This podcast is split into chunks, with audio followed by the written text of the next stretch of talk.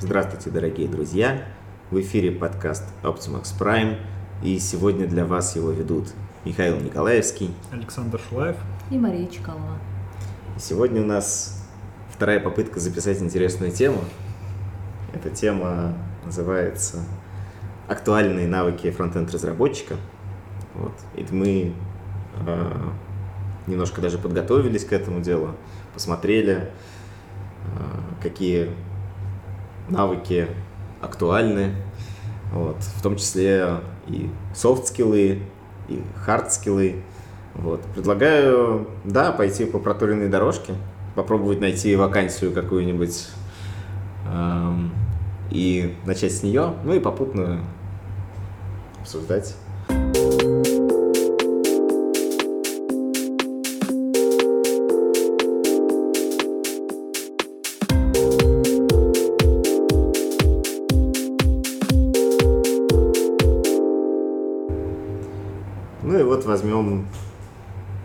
Вакансию с длинным перечнем требований и попробуем пройтись по пунктам.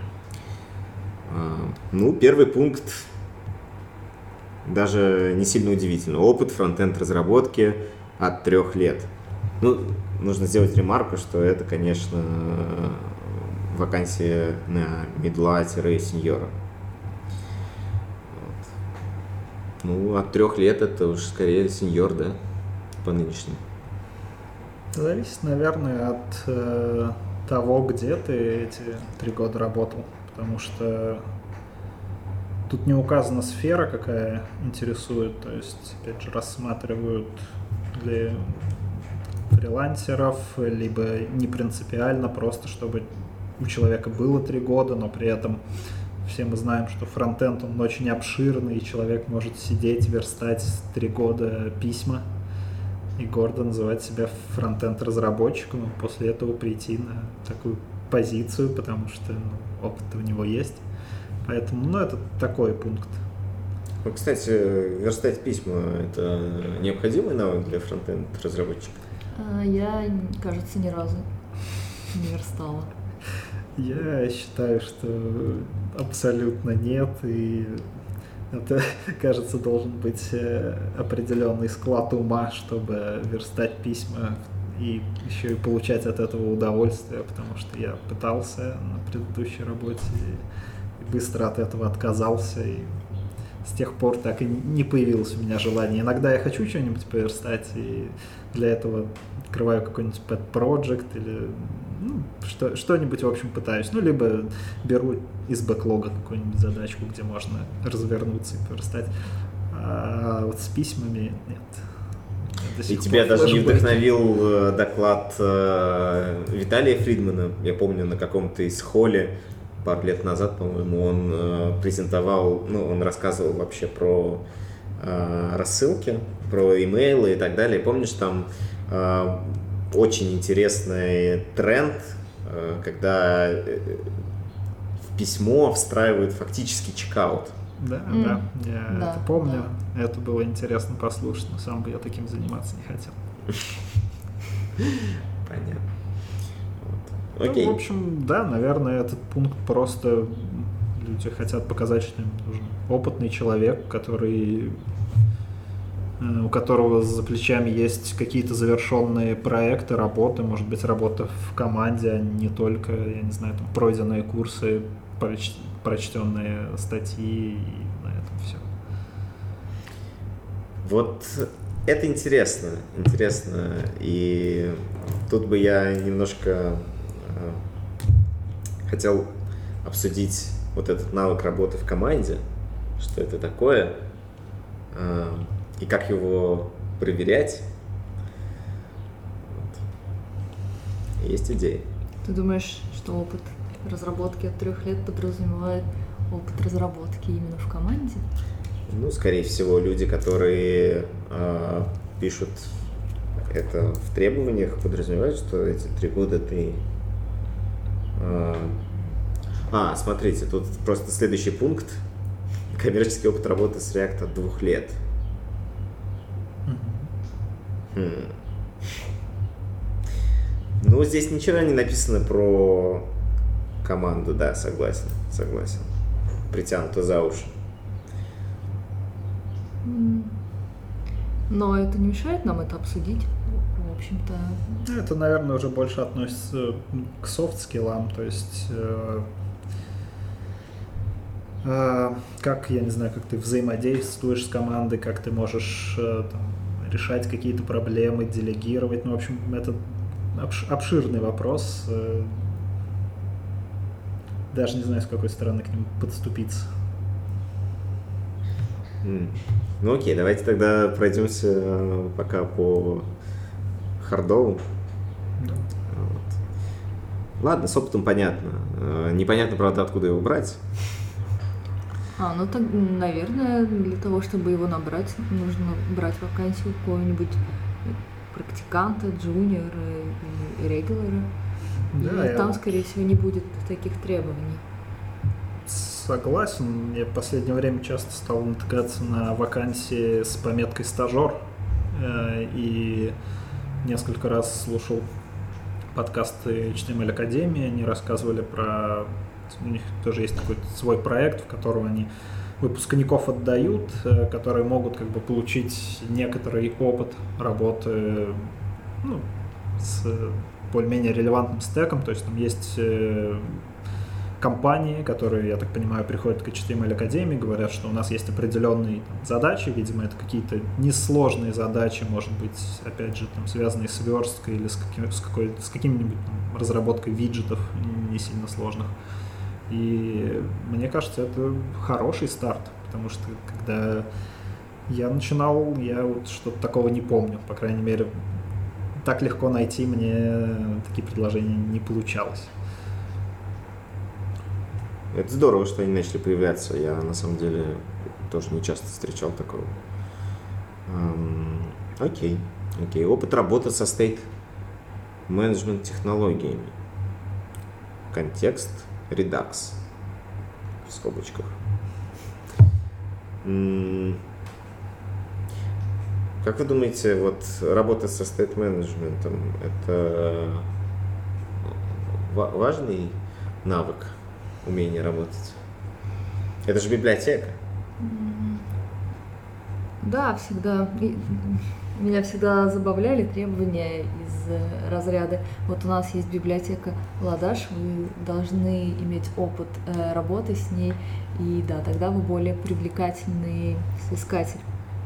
Это странно, потому что библиотека, она на то и создана, чтобы использовать ее по нуждам, ну, практически не, не задумываясь. То есть API библиотеки должно быть настолько понятным, что должна облегчать разработки. Вовсе не нужны какие-то дополнительные навыки для работы. Здесь возможно. И здесь больше про концепцию э, Redux-based архитектура и, и да, понимание, как, как это все взаимодействует, вся, э, весь этот environment, э, reducer, action, возможно, здесь имеют в виду именно это. И в чем они различаются в разных степ-менеджерах. И, и да, это все э, можно извлечь только из опыта, как раз тех самых трех лет, которые заявлены в первом пункте. Да, мне кажется, это больше упоминание как бы на то, что здесь э, компания ищет человека именно с опытом э, коммерческим в реакте, и понятное дело, что так или иначе тебе нужно будет столкнуться со стейт-менеджером и что-то попробовать, если у тебя уже есть э, двух-трехгодичный опыт работы с реактом. Мне кажется, если ты как тот же там, стажер, либо начинающий, и у тебя есть, э, ну там, опять же, какие-то, пэт-проекты на реакте, то ты вполне можешь э, попробовать любой стейт менеджер просто чтобы ну, было понимание, но при этом это не... Ну, я бы его не отнес, в общем, к э, навыкам, которые вот обязательно у тебя должны быть. То есть, если ты, опять же, начинающий, хорошо, можешь посмотреть просто, чтобы ну, понимать концепцию, но мне кажется, этого достаточно. Интересно, как вы думаете, как этот пункт собираются ну, на собеседовании уточнять? Это что-то вроде галочка «было-не было» или зададут, может быть, какие-нибудь вопросы? Ой, ну наверняка как э, работает э, шут компонент апдейт какой-нибудь. Да, с, с редаксом. А, ну окей, с, это если про React, а если про Redux, ну... А, я вспомнила. Была на собеседовании, да, и меня попросили э, нарисовать схему работы, вот, как раз Redux. Однопоточной вот этой направленности. Да, да, да, да. На самом деле я, во-первых, не сразу с, с редактором разобра- разобралась, у меня все время получались звездочки. Одни только звездочки, и то какие-то корявые, и я всегда говорила, ну вот давайте представим, что это облачко. Вот, я так и не поняла, в итоге получилось у меня то, что они от меня хотели или нет.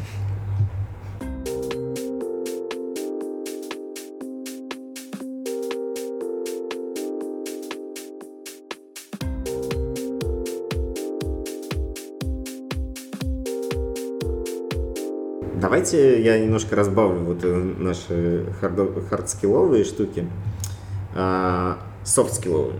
И давайте условимся, что мы будем в этой части говорить про джунов. И вот мне, мнение там э, определенной группы людей, э, сделанных по опросу, который проводил Андрей Смирнов.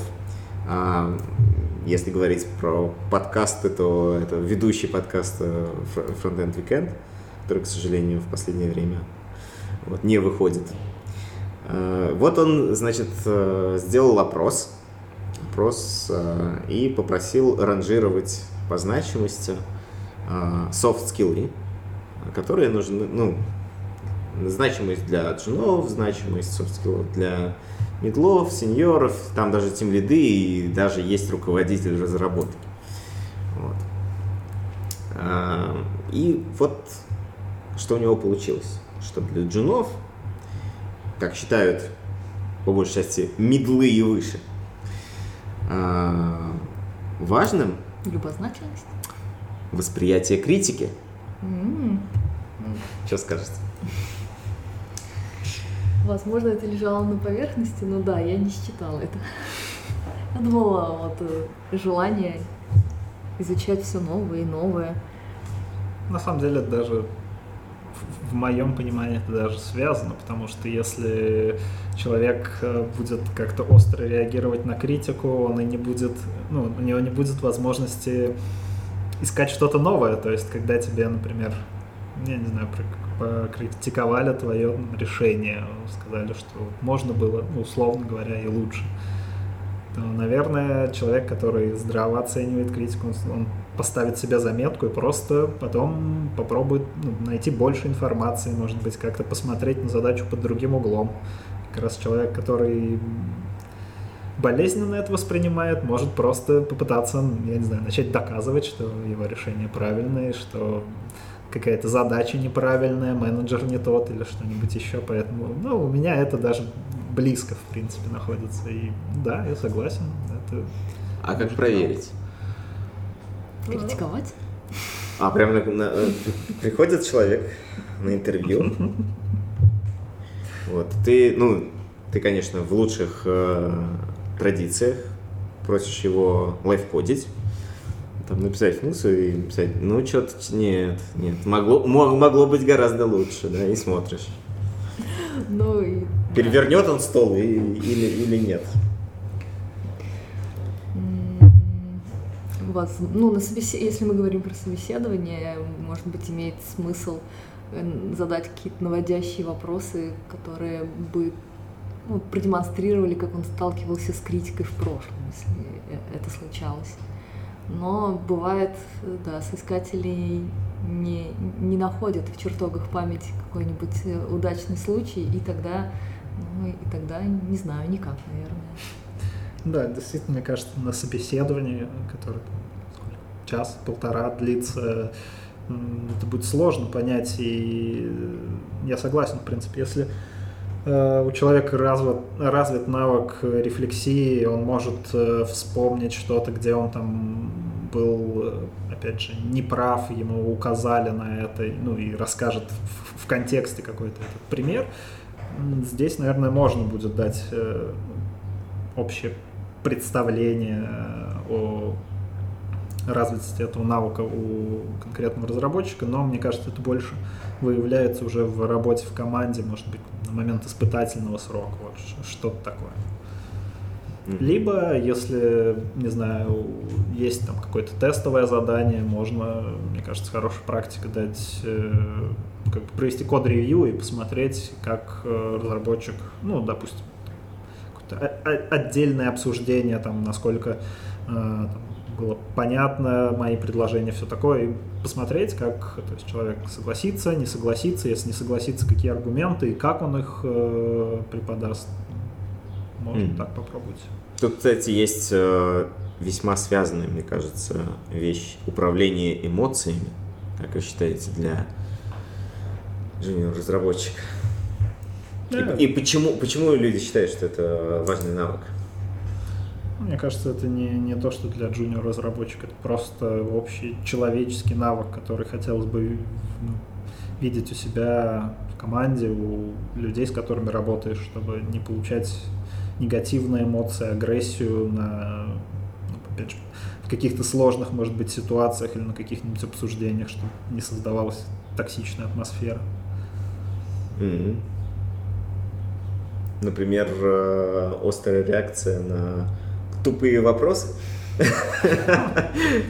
Э, ну да, да, ну это же не, может быть э, черного и белого или там сказать, что я там могу, не могу справляться. Да, иногда у меня бывает подгорает после каких-то ряда вопросов, и я тоже могу как-то прореагировать, как, собственно, и все. Наверное, тут важно, чтобы уровень твоей агрессии удовлетворял конкретную команду, и чтобы ты не токсичил всегда и по каждому вопросу, и на каждое замечание, комментарий и тому подобное.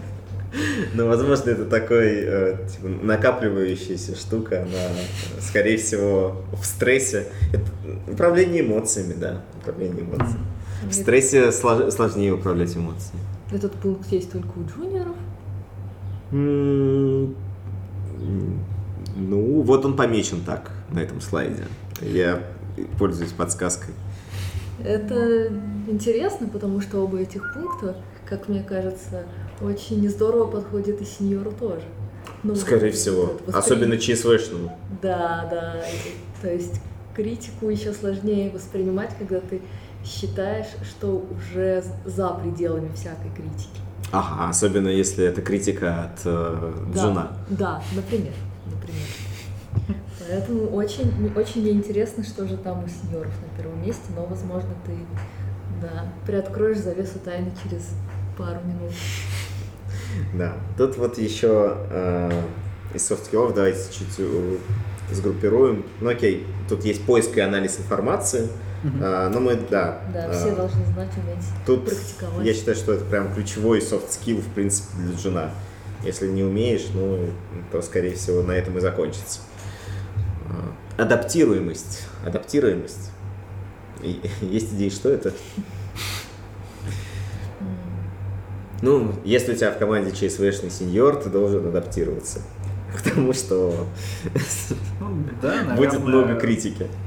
Наверное, это просто, опять же, очередной описание очередного навык, который описывает твое взаимодействие с другими людьми, со сложными задачами, то есть насколько э, ты можешь исходить из ситуации, если да, ты видишь, что, не знаю, есть какие-то моменты, которые вот э, узко, узкие в этой команде, и их по какой-то причине в данный момент нельзя решить, то их нужно принять и, не знаю, понятно, не из всего можно положительную сторону вывести, но, может быть, э, как-то скрасить или сгладить углы, чтобы не так явно это там, тебе мешало, например. Мне кажется, это что-то в эту сторону. Сколько ты готов терпеть? Да, это же, если мы говорим, это же все еще джуниор, я правильно понимаю. И главная цель его — это набраться тех самых трех лет опыта, я думаю, для последующего трудоустройства. И да, ему нужно там год отсидеть, три потерпеть. И да, в таком случае нужно уметь адаптироваться. Но это, конечно, шутки шутками, если некомфортно работать, надо, конечно, увольняться. Да. Логическое мышление, открытость новым. Вот это... Э, это интересно, это интересно. Логическое мышление, насколько я понял, предлагается проверять логическими задачками. А какого а, ну вот, э, вот эта мышь пролезет, пролезет ли мышь между землей и лентой, которая знаете, разница в диаметре один метр. Это логическая задача? Не в диаметре, там, по-моему, в длине окружности. Я плохо, если честно. Ну окей, круглые люки, почему люки круглые? А, ну окей. А, тебе когда-нибудь задавали подобного рода странные задачки? Логически. А, логически? Ну, во-первых, ты вроде как любишь логические задачки. А, ну это больше, наверное, не логическая была задача. Это в одной из первых моих, моих интервью, и да, меня спросили, как поменять значение переменной переменных. Ну, вот есть переменная А, есть переменная Б, и как поменять их значение, не заводя буферную переменную. Была такая задача. И еще какая-то про странные, вроде люков. Не, ну, я не сталкивалась, но у меня был знакомый, который сам проводил собеседование, очень гордился тем, что, что они задают сложные логические вопросы на собеседовании, что-то вроде э, метр веревки горит, пускай будет минуту, э, сколько будет э, гореть ваш проект. Нет, там как там как-то сложно. Вернее, с другой стороны, там, то ли если поджечь. А как э, сжечь ее там за полминуты такое. В общем, э, какие-то манипуляции с веревками и их сжиганием. В общем, там в какой-то момент надо было просто догадаться, что ее нужно сложить вдвое, и вроде как да, Я боюсь превратить подкаст в стендап, потому что сейчас столько синонимов слова «гореть». Сколько сгоришь ты. Вот. И да, и еще он жаловался, что все настолько то ли э, сильно нервничают, то есть застрессованные, то ли настолько тупые, и редко кто разгадывает, такие загадки. А, я тебе скажу, что вот э, я когда-то проходил э, интервью в, вернее, собеседование в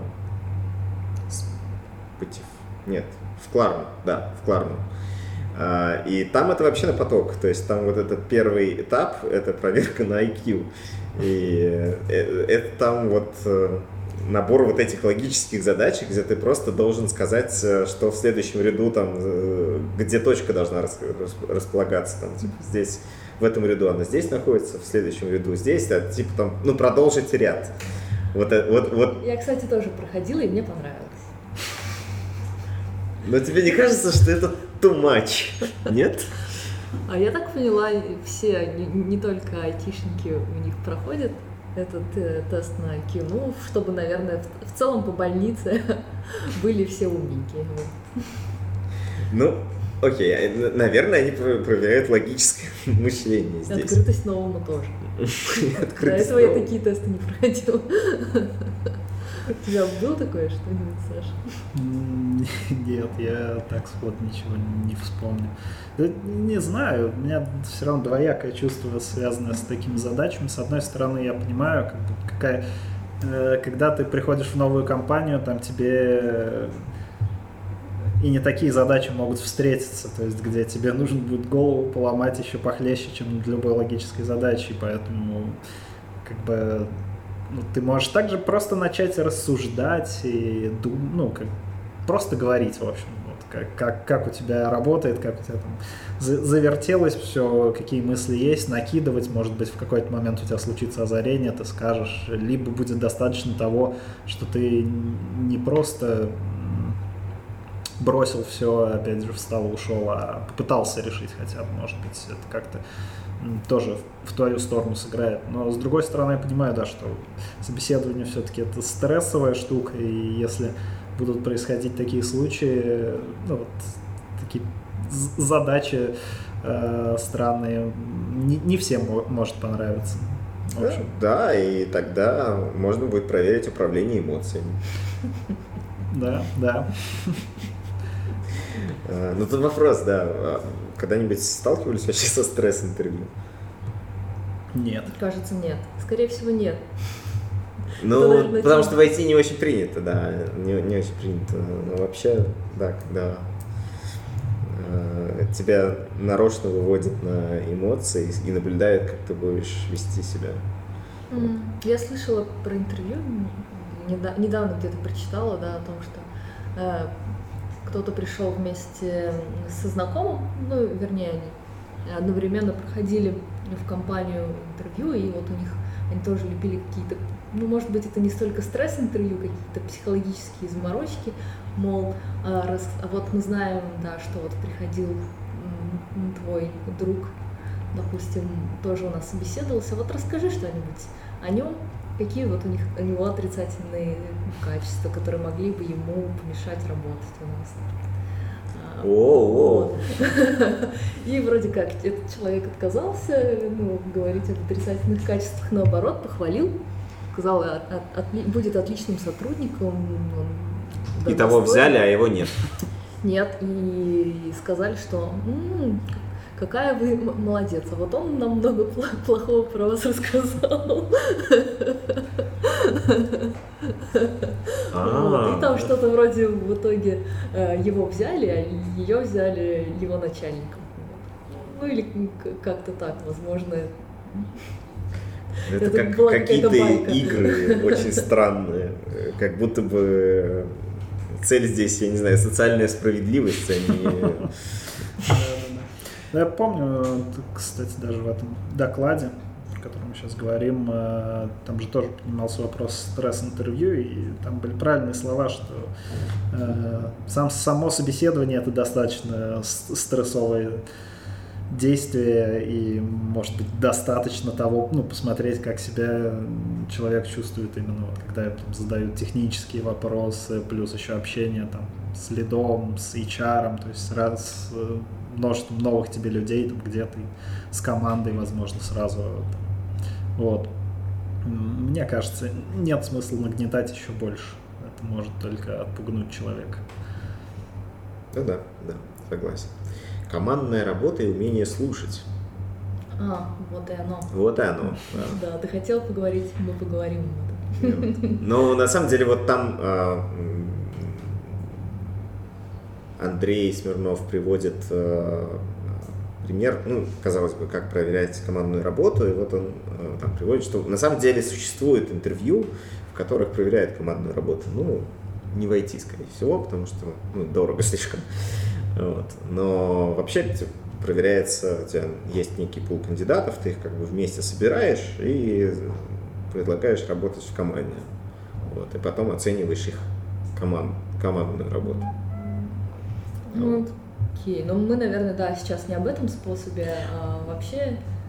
А, а вот, может быть, для джинов-то это достаточно недорого? Ну, в смысле, давать им какое-то тестовое... Ну, хорошо, не для джинов. Джины — это же разработчики уже... А, для стажеров, например. Uh-huh сразу понимаешь, э, вот, вот пришли люди с улицы, вот они только хотят стать разработчиками, ты даешь им какой-то проект, все вместе. Хакатоны работают на это. Ну, если да? еще не путаю, в Яндексе тоже одна из их школ, э, я тоже видел, что у них там есть условный проект, это там, понятное дело, какое-то приложение, может быть, сервис, что-то такое, его нужно презентовать, и при этом, ну, понятное дело, что у тебя должна как-то построиться работа, чтобы сделать этот проект. То есть ты не можешь сделать проект сам. Понятно, что, наверное, технически ты бы мог написать, опять же, какое-то какое большое приложение, защитить его как, э, как диплом э, в ВУЗе, но там, насколько я понял, обязательно должна была быть команда, и понятное дело, что где-то каким-то образом, наверное, в этой работе, в, ходе работы над проектом у вас может появиться какой-то лидер, который будет ну, такие больше управленческие функции на себя брать где-то, может быть, наоборот, человек скажет, что я там лучше буду задачи решать, вы мне просто их там нормально продумываете, подготавливаете, описываете. Ну вот как-то так, я думаю, это и видно будет. То есть, да, вот э, компании, которые проводят стажировки, наверное, здесь в выигрыше, потому что они могут посмотреть, как в итоге э, какой продукт получится, там спросить, опять же, фидбэка о у команды, ну, потом, допустим, если будут собеседоваться отдельно люди, можно там спросить фидбэк, что получилось, что не получилось, потому что, ну, уже, получается, будет готовый опыт работы в команде, пусть и над небольшим проектом. Вот все-таки, наверное, стоит задать этот вопрос, что есть командная работа, потому что если ты берешь задачу, совершенно независимо ее выполняешь, и совершенно замечательно ее в итоге э, деплоит. Какая здесь? Ну, можно же все это проделывать и без командной работы. Ну, ее могут банально не смержить. Ты имеешь в виду код ревью? Да. Мне кажется, такое редко бывает. То есть, э, ну, опять же, зависит, наверное, от того, в, в каком моменте мы говорим, то есть, э, как, э, на каком этапе этот проект. Например, может, могут же возникнуть там споры о выборе технологии, о подходах, о каких-то правилах, я не знаю, там нужно, не нужно код-ревью, нужны, не нужны тесты, если это там, вот, опять же, какой-то начальная работа или там какой-то проект. Вот. Э, в ходе работы тоже могут возникнуть вопросы, можно посмотреть, то есть вот как э, разработчик, он как будет действовать, когда вот у него появился вопрос, там, я не знаю, к дизайнеру дизайнер не отвечает, что, что произойдет дальше, что будет делать разработчик, как ему поступить, э, или там, я не знаю, как, опять же, конфликт какой-нибудь на код-ревью, как он будет решаться в, там, в, пусть даже в маленькой команде из трех человек, если один говорит одно, другой говорит другое. Как mm-hmm. всем действовать. Я думаю, вот это и есть командная работа. То есть вот все эти мелочи, понятно, да, что если у тебя там не какой-то enterprise, огромная команда, то это не так на поверхности лежит, казалось бы. Я пишу код, рядом со мной сидит человек, пишет код. Мы формально в одной команде, фактически мы там э, не особо и пересекаемся, даже, может быть, не особо разговариваем, но при этом все равно, если у вас получается закрывать задачи, вести проект, не срывать сроки, планировать и все вот это, мне кажется, можно сказать, что у вас отличная командная работа. Да, соглашусь.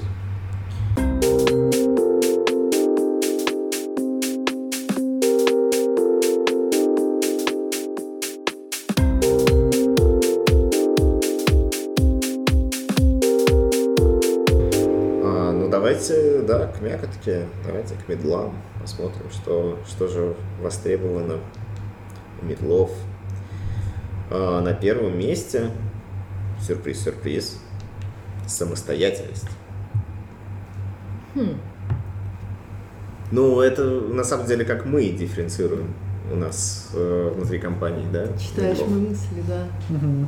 Ну, мы уже и в подкасте даже обсуждали это, что у нас, в принципе, middle не так сильно, наверное, отличается по там, стеку, по навыкам от джуниора. Он больше отличается зоной от от джуниора от, отличается. От а, он отличается именно зоной ответственности, то есть нужно расширять зону ответственности, а когда ты ее расширяешь, автоматически встает вопрос о навыках э, на работы с, ну, с, с, новыми обязанностями, там, с новыми задачами, проектами и тому подобное. Следом прямо идет нацеленность на результат. Как будто бы, да, очень связано. Ну, нет, на самом деле, может быть самостоятельность без результата. Вот и кинул человеку задачу, он ее там самостоятельно делает. Вот. Э, но не целясь в результат. Вы так смотрите, как будто вы не понимаете нацеленность на результат. Да, ну нет. Ну, как я себя понимаю, это, наверное, вовлеченность в сам бизнес, над которым работаешь, то есть понимание, для чего, что ты делаешь, наверное, как-то так. И нацеленность на результат тогда будет подразумевать, что то, то, то что ты делаешь, оно м- закрывает ли оно задачи бизнеса, наверное, вот так. Э, ну да, да, наверное, было бы круто, если бы работал в команде, которая вся горит проектом, хочет э, закрыть спринт, закрыть квартал, э, повысить, я не знаю, прибыль своему бизнесу и максимально заинтересованному. Но мне кажется, это зависит не только от разработчика, это также будет зависеть от обратной стороны, от бизнеса. Э, насколько... Ну, то есть эта вещь, мне кажется, она непосредственно будет связана с мотивацией самого разработчика. Если он мотивированный, понятное дело, он ценность на результат у него будет выше, то есть у него просто будет больше интереса. Ну, я бы не сказал, э, что вот я, наверное, тут склонен не согласиться по поводу вовлеченности в бизнес, потому что нацеленность на результат, как мне кажется, может существовать и отдельно от бизнеса. То есть нацеленность на э, результатом выполнения задачи является ее деплой, например. Вот. И очень часто можно встретить, что задача, ну, как бы результатом нет результата, нет нацеленности на там, донесение вот этого кода до пользователя, например. Вот. Есть э, скорее нацеленность на процесс, делать задачи.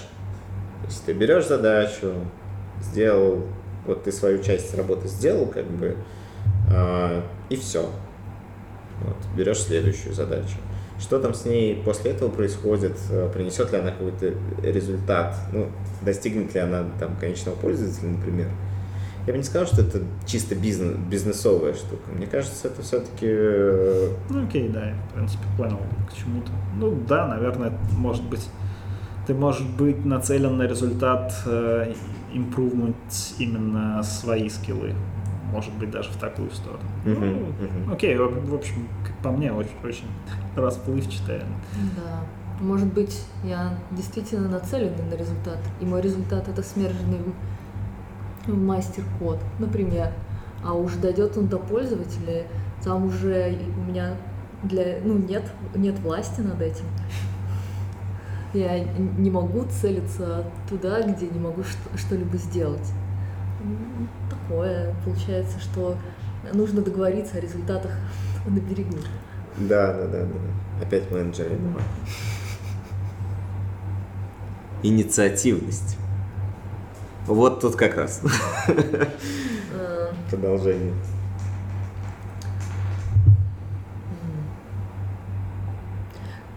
Вроде как все звучит как капитанское. То есть хорошо быть хорошим что-то такое. Почему были выбраны именно э, эти параметры? Большинство посчитало, что именно инициативность именно нужна. То есть нам не нужен инициативный джун, но нужен инициативный мидл. Который понимает цену своей инициативы. Ну, вообще говоря, всегда приятно, э, когда приходят какие-то предложения э, со стороны твоих коллег, когда они э, видят э, зоны роста и предлагают, а что если нам сделать так? Или что если нам не выводить вот это, а выводить вот это, потому что это видеть важнее в первую очередь, а это нет. Да, пожалуй, соглашусь, что отношение к таким коллегам ну, не то чтобы лучше, но ты видишь их как э, людей, которым не безразлична судьба проекта. Ну, я бы, наверное, перефразировал. Для меня э, э, вот инициативность это реактивность против проактивности. То есть бывают люди, которые реагируют на окружающие события, вот, а бывают люди, которые упреждают, например. Ну, то есть они а, являются инициаторами изменений. Ну, вот оно очень близко к, к этому. И да, я считаю, что даже нацеленность на результат на самом деле. Может... Хорошо, давай проверим понимание вопроса. Человек, который придет к тебе и скажет, Redux не модно, давай писать X State Manager. Это инициатива или нет? Это оно или не оно? Попадает? Если он при, придет с обоснованием, то... Ну, обоснование так уже никто не пишет. Модно вот это. Ну, я поспорю с ним. Но инициативность есть. Ну, как бы, возможно, он заметил какие-то действительно вещи, которые побудили его это сделать. Возможно, это не... Ну, если он заметил тренды, ну окей, я знаю, что он следит за трендами. Вот. А, и, или, возможно, он э, увидел это, не знаю, какую-то проблему в кодовой базе, которую он хочет решить таким образом. А, ну, он высказал свое видение этого дела. Вопрос в том, насколько у него ну, он нацелен на результат. То есть это просто жалоба, он пришел мне пожаловаться, что типа... Или он готов действительно взять прямо сейчас и, сесть переписывать. Но нацеленность на результат это уже другая характеристика. Хорошо. Инициативность мы ему зачтем.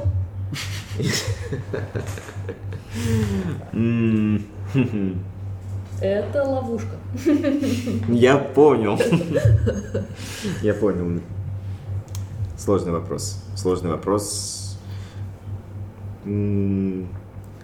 Окей, наверное, наверное, а, нельзя здесь вы, сделать вывод, как и вообще по всем этим софт-скиллам, за один раз. То есть тебе нужно какое-то время наблюдать за человеком. То есть, если его инициатива это такая ширма, за которой он на самом деле удобно устроился, скажем так, ну, наверное, я не зачту.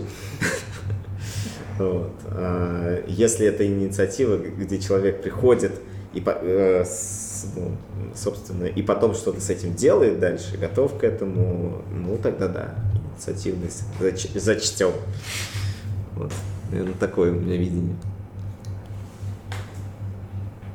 А, ну, а твое мнение, ты бы зачла инициативность? Я не знаю. Ну, такие вещи, видишь ли, в чем проблема софт-скиллов? в том, что их проявление случается. То есть мы не можем сказать, окей, вот у нас есть неделя, и скорее всего за эту неделю он проявит, а, инициативность, э, что там у нас еще, открытость новому и, наверное, чуть-чуть нацеленности на результат. Э, а если не проявит, значит ему их у него нет. То есть тут непонятно, сколько наблюдать, когда наблюдать, стоит ли наблюдать. А если проверять специально? Как проверить инициативность? А, ловушки для сотрудников, ты таким занимаешься? Я воспользуюсь э, 51 статьей. Я, я не представляю, мне кажется, выносить... А на собеседование? Ну, просто на собеседование приходит к тебе мидл на собеседование, ты, ну, нужно проверить его инициативность.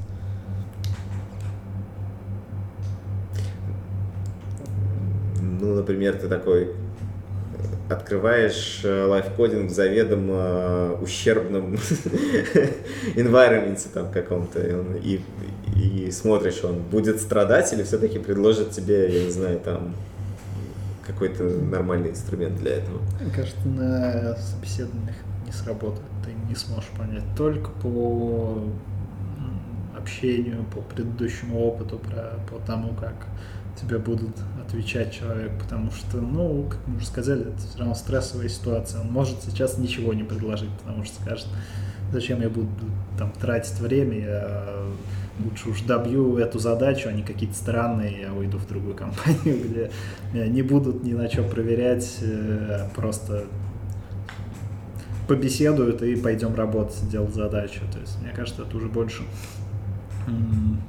там, составление роста, чтобы понимать, там, куда э, человеку интереснее в, в каком темпе там работать может. Ну, там, опять же, для формирования команд, может, это тебе может пригодиться, когда ты понимаешь, что вот есть чувак инициативный, а есть другой, который не любит ничего придумывать, но он там трудолюбив, просто любит сесть и писать, опять же, код. Почему бы их там не собрать в одну команду, чтобы один придумывал, второй реализовывал, условно, упрощенно говоря. Ну, так. То есть, мне кажется, эти навыки нужны они больше для работы в команде, нежели попытки отсеять человека на собеседовании. Но вот этот вопрос а, никогда не задавали там? Были ли какие-то технологии, которые ты принес в предыдущую компанию? А, там, выбирал ли ты там стек и еще что-то? Они разве не являются своей целью проверить, насколько ты был вовлечен и инициативен с точки зрения технич... ну, привнесения технических изменений? Mm. Нет? Ну, я в целом специально, наверное, такие вопросы не задаю, но если из диалога складывается что-то и... Ну да, у меня, наверное, были пару случаев, когда э, разработчик там максимально негативил по поводу компании, в которой работает, и говорил, что ему не нравится стек и все такое, а на вопросы, как бы, почему не попробовали то или другое, говорил, что ну, не было времени, не было возможности, никто не знал, как это затащить или там все такое. Ну, то есть и складывается такое ощущение, что человек и не пытался. Ну, соответственно, ты задаешь вопрос, можешь попробовать завести, да, задать наводящий вопрос, и, как правило, получается так, что человек просто слышал, что, я не знаю, тот же React, хорошо бы писать на React, потому что сейчас вот требуются React разработчики, но поэтому говорит, что я там не хочу писать на том, что у меня сейчас, вот было бы круто, было бы круто, не разрешают, ты, ты пробовал, нет, я не пробовал, потому что сложно. Вот как-то так. Э, ключевое стоп-слово «было бы». Ну да, да. Ну вот, вот, пожалуйста, можно проверить инициативность. А, управление собственным развитием. Можно я вздохну тут? Тяжело. Можно, если ты пояснишь, почему. Это тот же нацеленный, нацель, та же нацеленность на результат, только да, в рамках э, своей карьеры, да, получается. Не знаю, не знаю, насколько это вот прямо необходимо Э, в, непосредственно в работе, в карьере разработчика, наверное, ты, да, должен понимать, э, куда тебе стремиться и как, какую карьеру ты проживаешь. А может быть это конкретно про, э, скажем, Джуна развивает компания.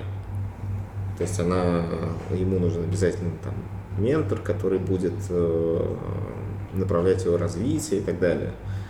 А здесь это про самостоятельность же. То есть middle это максимально самостоятельная боевая единица, тот на плечах кого, собственно, и решается весь пол задач. Пока сеньоры э, жонглируют технологиями, а джуны ломают продакшн. И, собственно, он сам должен заниматься своим развитием. Вот. Э, потому что больше некому. Нет? Грустно это слышать. Кто, если не ты? Да. да. Вот, вот такие атланты. Атланты. На плечах которых держится все. Окей, окей.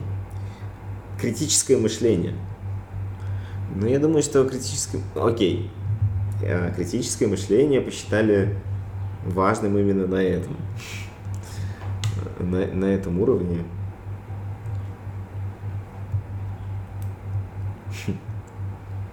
Ну окей, как бы, мне кажется, на, на любом уровне. Да, на любом уровне. именно. Критическое мышление – это ок. Но, кстати, было интересно, было интересно, где сейчас я найду эту аналитику, бонус. А, 57 человек из 400 с чем-то. Ну, это достаточно большой процент. Восьмая часть. Не знают значение слова рефлексия. Mm-hmm.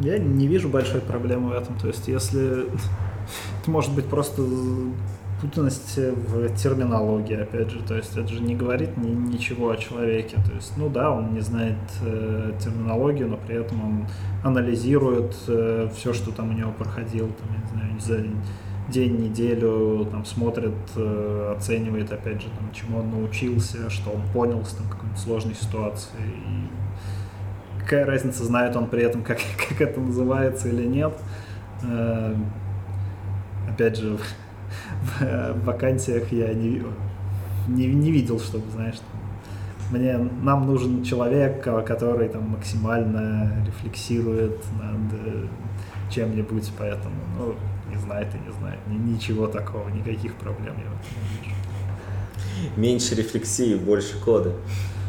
Не, я не про то, что рефлексия не нужна, я мне кажется, да, это правильный навык, он наверняка где-то всплывет на каком-то уровне, будет востребован и все такое. Я именно про то, что незнание терминологии, пусть даже там какой-то большой процент, ничего не говорит вообще абсолютно.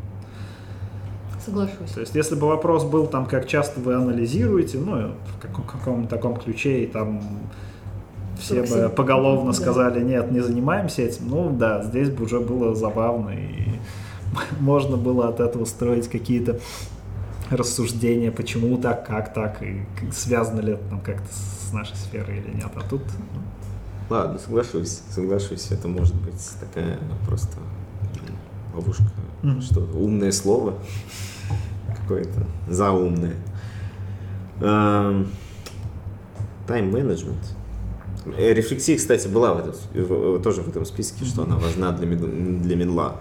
Она важна вообще для всех, кажется. Как и критическое должно, мышление. Да, да, должно быть за скобками. Критическое мышление, рефлексия, контроль эмоций. Такие холодные автоматы, э, которые анализируют каждый свой шаг. Понятно, понятно, каких разработчиков ты хотел в команду. Э, с тайм-менеджментом, с менеджментом сложно на самом деле говорить что-то, ну, как против и пытаться оспорить, что это там не нужно. Ну, действительно, было бы здорово, если бы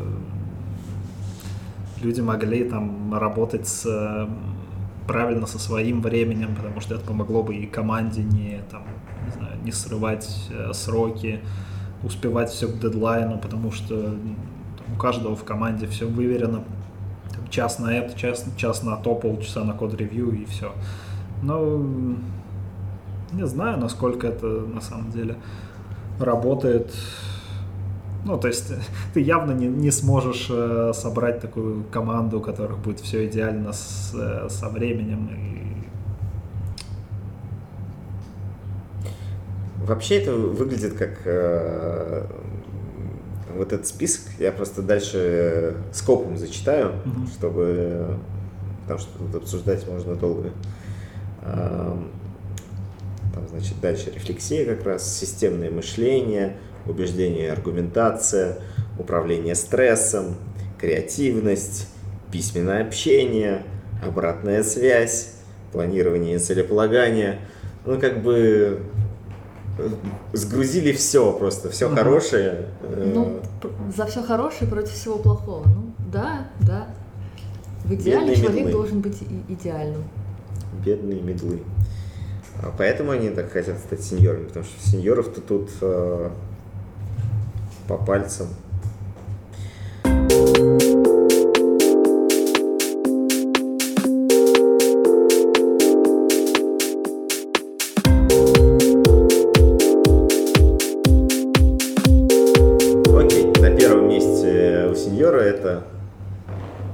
угадайте. Нет, ты знаешь. Э, наставничество. Да, да. Наставничество стоит э, must have. 341 респондент ответил. То есть это доминирующее большинство. Может быть, это хочешь научиться, научи кого-нибудь? Ну, развитие вот этого тезиса.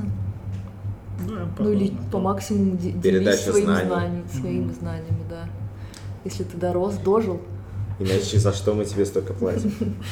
Да. Помоги другим дожить. Сделай нам медлов. Это же про это, ну типа, А, делись знаниями, чтобы, да, были медлы. Э, Выработка и принятие решений. Вот. Это может оказаться сложнее, чем, чем кажется на первый взгляд, кстати. Вот принятие решений, возможно, самое сложное. В жизни. Да, и в жизни тоже. Надо уметь брать на себя ответственность э, за принятое решение. Потому что оно может... Нет, оказаться- тут, подожди, тут не было ответственности, тут просто выработка и принятие. А, Ну, чё про тогда, тогда Вся ответственность на менеджера. принимаю это решение. Многозадачность. Вот, вот это холиварная штука. Ну вот здесь бы про тайм-менеджмент. Я, хотела прокомментировать это еще в прошлый раз, что если у сотрудника одна задача, то это какой-нибудь тайм-менеджмент. Вот он работает отсюда до заката, периодически посматривает pull реквесты своих коллег. Там, в общем-то, ну, покушать надо в час уложиться, разве что, и вовремя на работу прийти. Э, А вот здесь, если мы говорим, что многозадачность нужна, что большой вопрос, может быть, еще стоит поговорить про тайм-менеджмент. Да, вопрос, э, существует ли многозадачность. У меня не получается. Мне кажется, на самом деле ни у кого не получается. То есть э, в любом случае качество пострадает, и ну, это будет не, не то же самое, что ты делал бы задача. Закрывая одну задачу, начиная другую задачу, и нормально выделял опять же время на все. Я всегда, когда вот про, про многозадачность э, вот в процессах э, вспоминаю, э, вспоминаю тут же про многозадачность Windows 95. Помните, да? Ну, это как бы фейковая многозадачность. Ты просто... Да, у тебя может быть несколько программ открыто, как бы, но в единый момент времени работает та, которая конкретно развернута в окошечке. Вот. И, да, такая. Все думают, что многозадачность есть, но на самом деле нет. Вот. И да, вот на самом деле тоже так думаю, что ты можешь просто повысить приоритет какой-то задачи в какой-то момент времени, но при этом говорить, что ты работаешь над двумя задачами не- неверно. Вот. И э, да, важно, чтобы те, кто ставит эти задачи, понимали это. Вот. Да, мне кажется, если ты можешь все эти приходящие задачи, не знаю, там в голове, либо в каком-то приложении, где угодно, от- отфильтровать, собрать себе бэклог, э, отприоритизировать и все это максимально быстро. Вот в моем понимании вот это многозадачность. То есть когда тебе там э, пять человек сразу пишут, что все это срочно, ты в голове примерно прикинул, что ну, ни- ничего не случится, никто не умрет, я закончу текущее, потом отвечу одному, второму, третьему, вот как-то так, если ты это можешь раскидать, вот это, этого достаточно, то есть не должно быть такого, что ты тут же переключился, ответил там, там, там, и при этом еще и задачу закрыл. Такого просто не бывает. И половину делегировать. Там, кстати, есть делегирование? А, давайте посмотрим. Есть э, на последнем месте постановка задач сотрудникам. Ну, э, кажется, это оно. Ну, тут даже, знаете, желание делегировать, потому что иногда все самое вкусное хочется забрать себе, и вкусного набирается. Нужно оторвать от сердца и отдать. А то растолстеешь.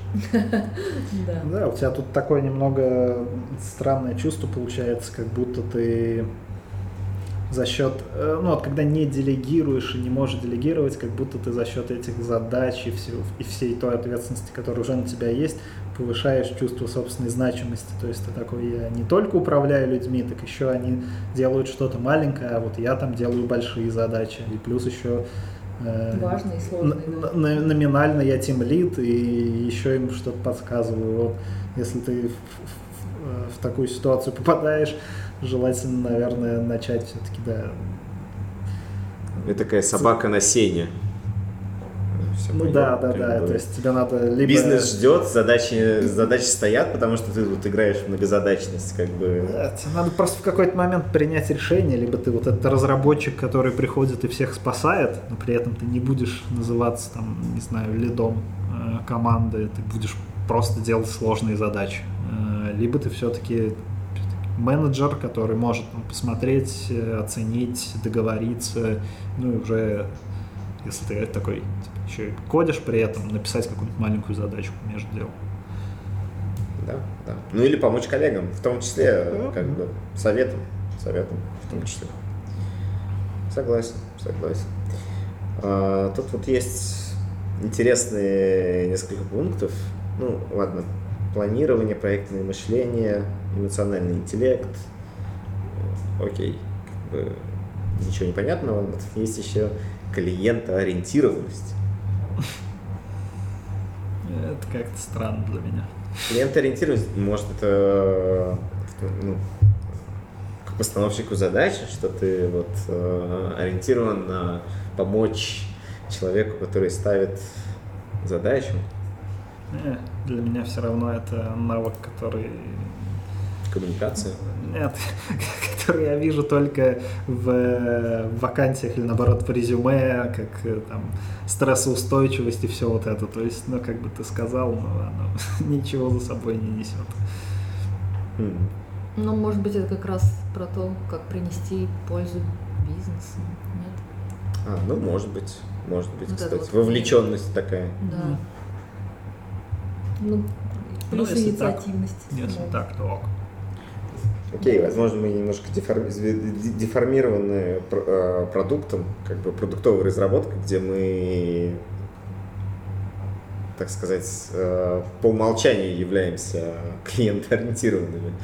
Вот. А, возможно, да, в заказной разработке это mm, имеет больше да. какого-то смысла. А что значит в таком случае клиентоориентированность, если тебе сказали писать на X фреймворке, ты такой напишу. Ну, такой, Настолько... ты там разрабатываешь и говоришь, слушайте, у вас тут вот до нас индусы работали, вот тут, тут вот это как бы не наша зона ответственности, но вот здесь вот у вас что-то совсем может там выстрелить в ногу, и так что оторвет нижнюю половину туловища, типа, ты такой, принес им, сказал. Ну, я не знаю, я фантазирую. Mm. Я пытаюсь понять, совпадают ли твои фантазии с моим представлением. Не знаю, мне кажется, это может быть как раз э, вот, почему я принял этот ответ за... для команд, которые ну, такие типа, при, при, пришли на проект, потому что ну, как раз тебе таких э, компаниях нужно быть открытым, потому что ты придешь и тебе там скажут, вот фреймворк X, и ты такой не начинаешь спорить и говорить, что нет, я умею писать на этом, буду писать на этом, а ты как бы подстраиваешься, что, ну, наверное, это, ну, вначале ты выясняешь, действительно ли есть там такое требование, если ты понимаешь, что за этим что-то стоит, ты просто принимаешь и говоришь, ну, окей, это клиент, он лучше меня в этом разбирается, то есть я все-таки наемный сотрудник, и как хочет, так так я и напишу. Как бы экспертизу свою дам, примет, примет, не примет, ну окей, будем работать как есть. Ну, я вот так себе тогда понял. О, мы добрались э, к интересному, к тем лидам. Тем лидов тоже есть э, важные навыки. Притом два навыка делят вот э, первое место по 325. Саш, ты угадаешь? Нет. Коммуникабельность? Нет. Эмпатия?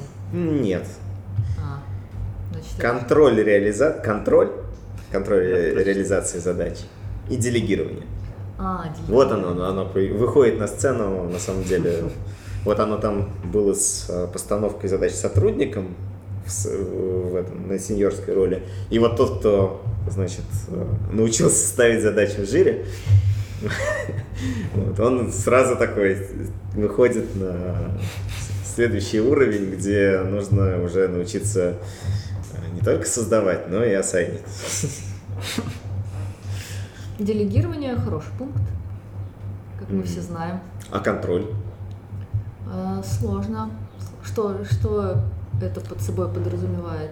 Ты... Ну, наверное, что ты не просто бросаешь э, задачу сотрудника, но и ставишь точки контроля, э, проверяешь, что... Ты пингуешь его, то есть сделал? Нет. Хорошо. Сделал? А сейчас? Да, да, да, но там же есть э, ты же образованная, там же есть э, э, этот, как его, разная частота контроля для разных людей, институционное руководство, вот это все дела.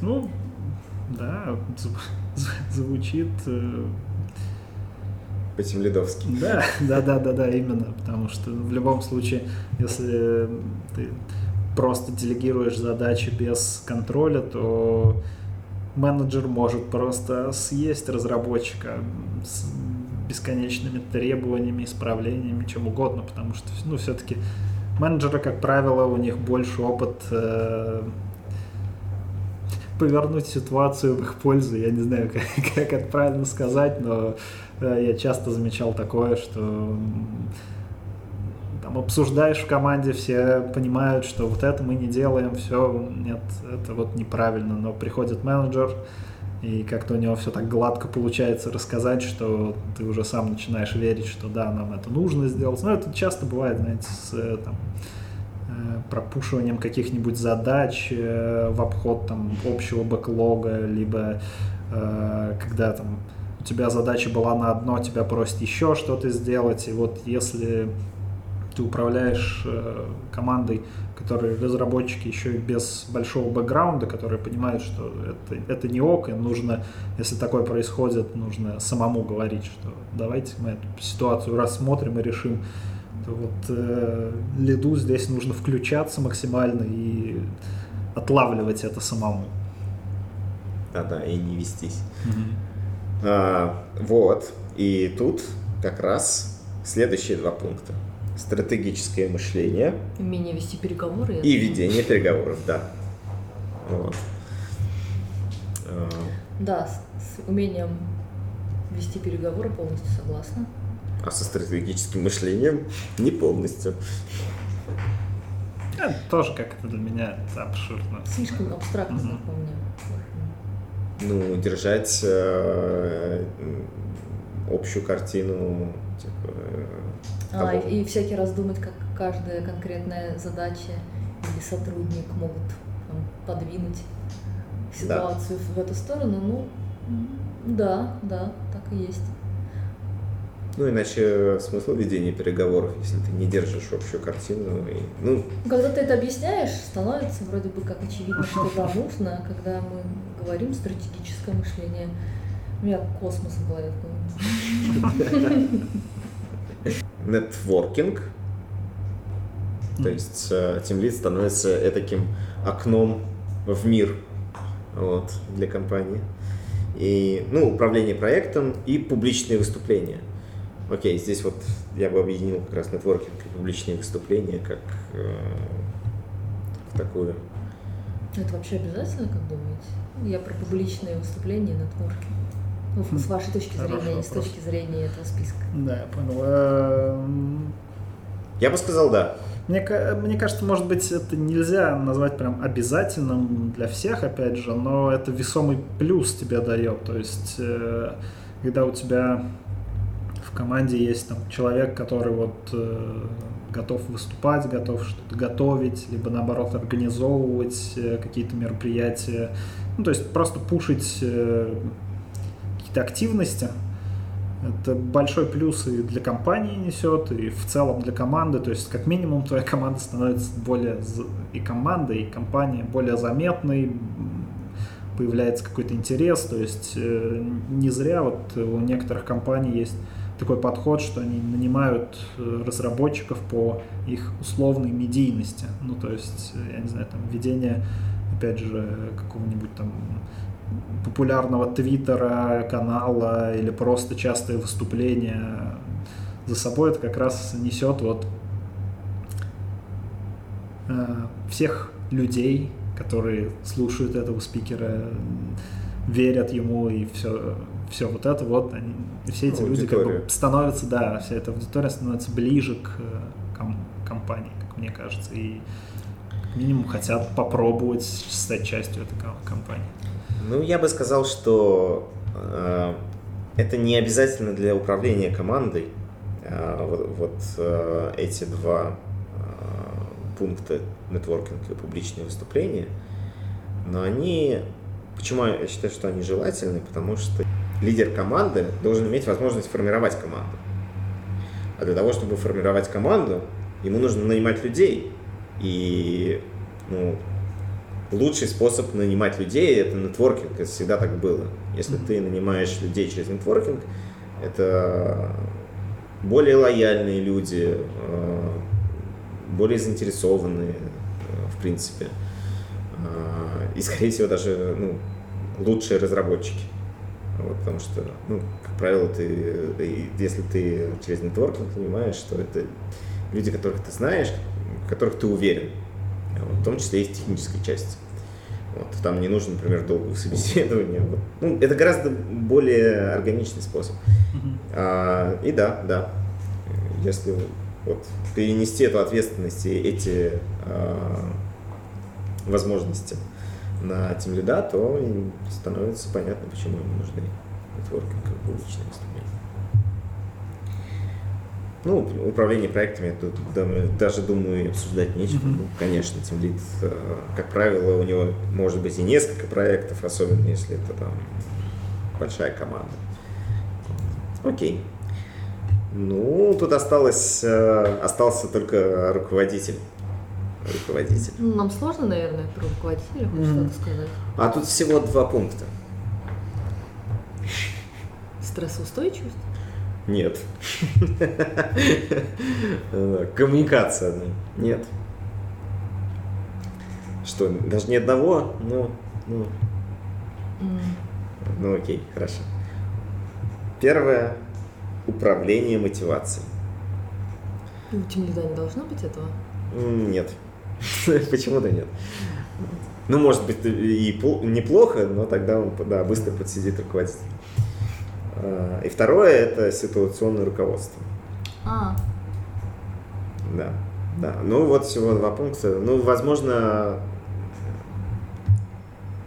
возможно, просто больше не придумали. Ощущение, что управление мотивацией не попало в тем лида, потому что есть шанс, что э, у тем лида просто не будет возможности как-то влиять сильно на мотивацию разработчика. Ну, то есть понятно, что ты там можешь кому-то одни, один тип задач давать кому-то другой, и понимать, кому что больше нравится, или там у кого какая ситуация сейчас, какое состояние, чтобы э, быть более гибким.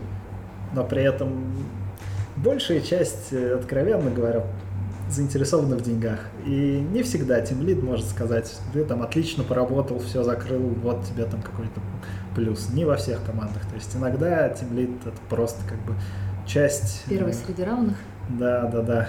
То есть тот, тот же самый разработчик, просто который захотел больше в менеджера и управления, у которого знаю, больше экспертизы или больше опыт в этой команде. Но это не значит, что он прям занимает действительно какую-то руководящую должность.